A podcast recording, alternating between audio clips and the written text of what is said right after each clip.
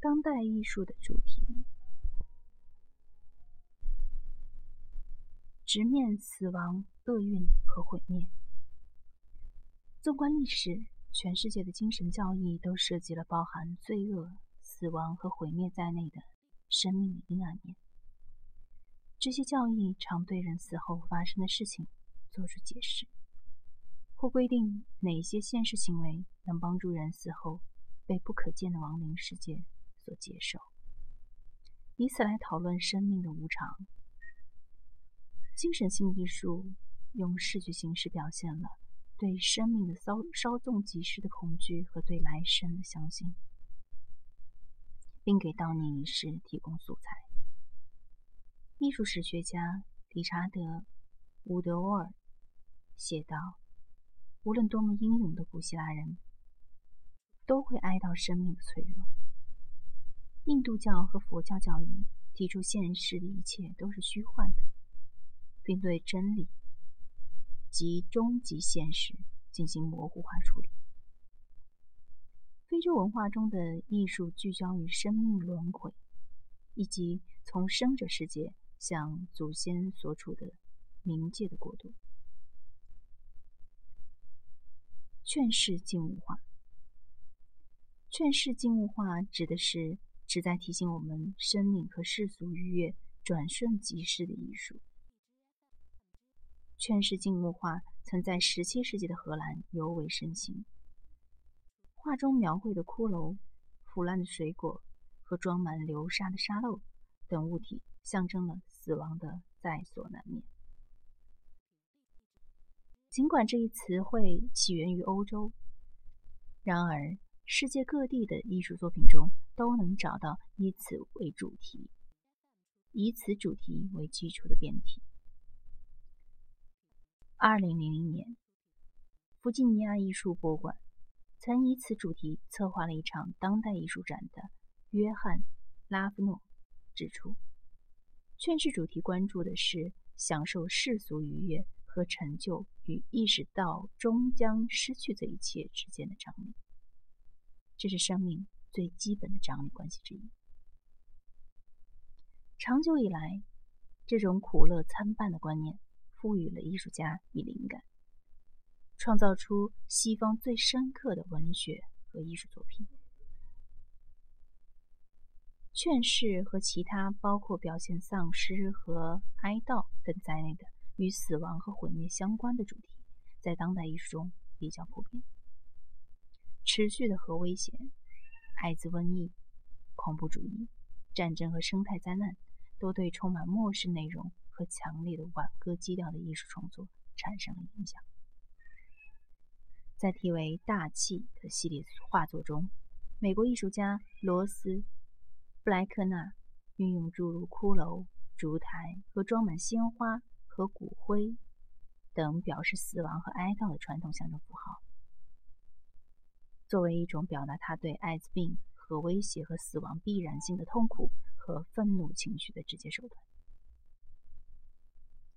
除了传统的劝世主题之外，今天的艺术家还使用诸如装置和表演这些暂时性艺术形式，以及临时性易碎材料来唤起人们对疾病、逼死命运、腐烂和死亡的联想。美国艺术家佐伊。莱昂纳德的奇异的果实是由二百九十五块重新缝合起来的水果皮组成。这件装置作品是为了纪念一九九二年死于艾滋病的艺术家兼同性恋权益积极分子戴维·沃基纳罗维茨。奇异的果实指代了沃基纳罗维茨的同性恋形象。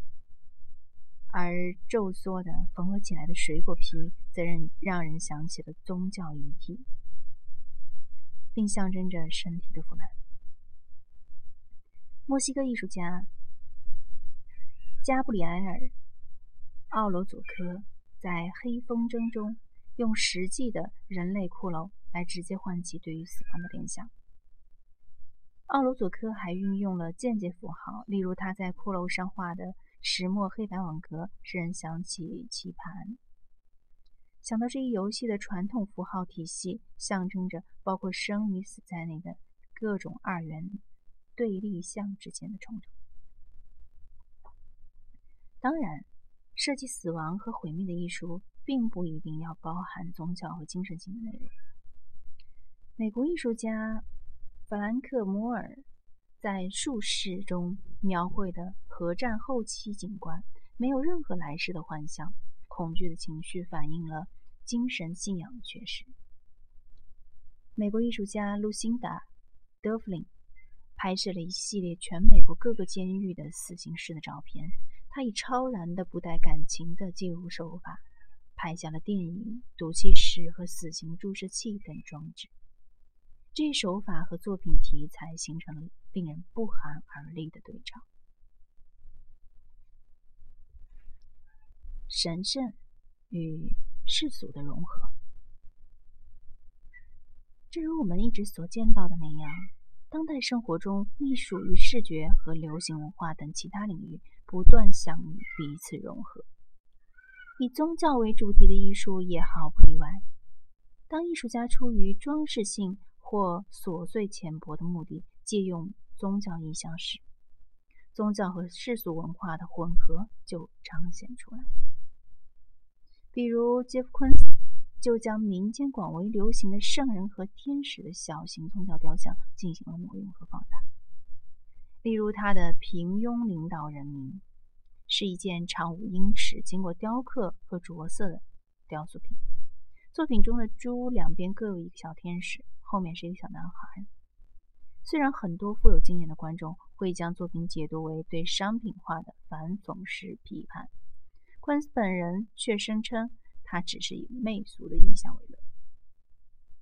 其他情况下，艺术家将流行文化中的世俗形象和肖像放入到宗教背景中。迦南艺术家凯恩·科威制作了汽车、飞机和动物形状的棺材，这些异想天开、外形花俏的棺材表现了逝者的世俗品味。科威。令人感动的艺术证明，不是所有和死死亡仪式相关的艺术都必须采用阴郁的基调。宗教和非宗教，或曰神圣与世俗之间的界限，并不总是泾渭分明。艺术家为了挑战宗教机构的合法性，会故意越界。可以说，在天主教环境中长大的塞拉诺和奥菲里。将宗教意象同世俗元素结合起来，在一定程度上是为了向当代天主教为何为神圣、何为神灵、舐犊神明或何为禁忌的观念发出挑战。这一视角来看，塞拉诺和奥菲利是在宣扬一种极端的宗教立场，即宗教及基督教所信奉的化身上帝道成肉身。也包含排泄物是上帝世界的一部分。埃莉诺·阿特尼认为，天主教的视角是很容易就人类身体到底是上帝的理想化身，还是诱惑、污浊和罪恶的世俗载体这类问题产生相左的意见。在他看来，人类最大限度的性表达、腐烂肉身和死亡的恐惧，以及人们排泄和生理机能的直接表述。这些主题虽然不是天主教徒专属的领域，但是也和天主教的想象十分的匹配。在这个次主题的范围内，许多艺术家借用礼拜式展示形式来表现世俗英雄、新闻人物和流行文化中的偶像。比如，来自密西西比州的伊兰·古德曼，用数十个猫王。艾尔维斯·普莱斯利的图像和仿制遗物，创作了献给艾尔维斯的祭坛。一位名人去世后，人们自发的在公共场所用照片、鲜花和祭文堆成祭坛，是这种艺术实践较为通俗的方式。同样，生于加利福尼亚的艺术家杰弗里·瓦兰斯制作了。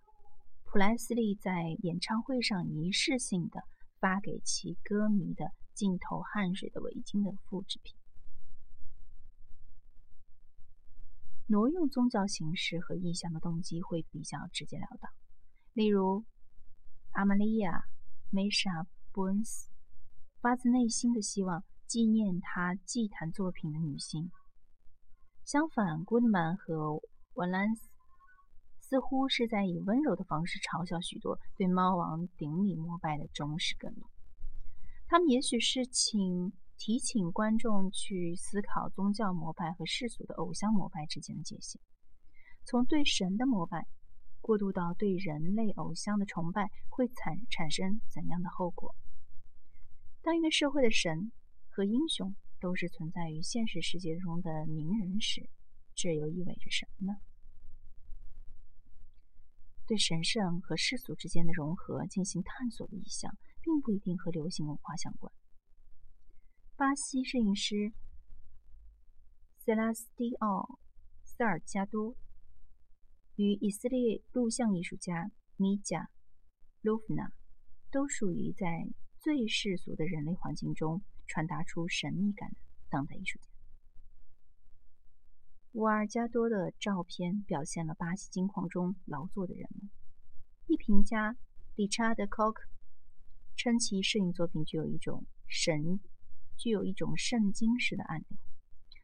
工人们攀爬木梯的拥挤场面看似就业中的事件，在我们看来，同样的描述也适用于卢夫纳的作品。画面中模糊匿名的人物，幽灵般的沿着中东战时那遥远的荒芜的地平线排列成行。评论家迪埃里德迪认为。在当代世俗世俗的社会里，娱乐已经取代了宗教，但是宗教性依然存在。如今，人们在包括博物馆、摇滚乐演唱会、体育即兴场和大型购物中心在内的世俗公空间当中，体验诸如奉献或敬畏之类宗教感受。在这一趋势下，有人怀疑艺术是否能够继续有能力。和观众来诉说人类内心深处的忧虑。当代艺术的未来走未来走向将取决于使世界和艺术界交缠在一起的多种。在实验数据的支持下，认知科学的发展可能会产生关于意识、身体、审美经验和精神性之间的潜在关系的全新的见解。谁知道呢？不管怎么样，我们坚信未来。当代艺术家会像他们在过去的两万五千里年里做出的那样，继续徜徉在不断展开的大千世界当中，并创作出挑战我们去重新思考这个世界以及我们同宇宙之间的关系的作品。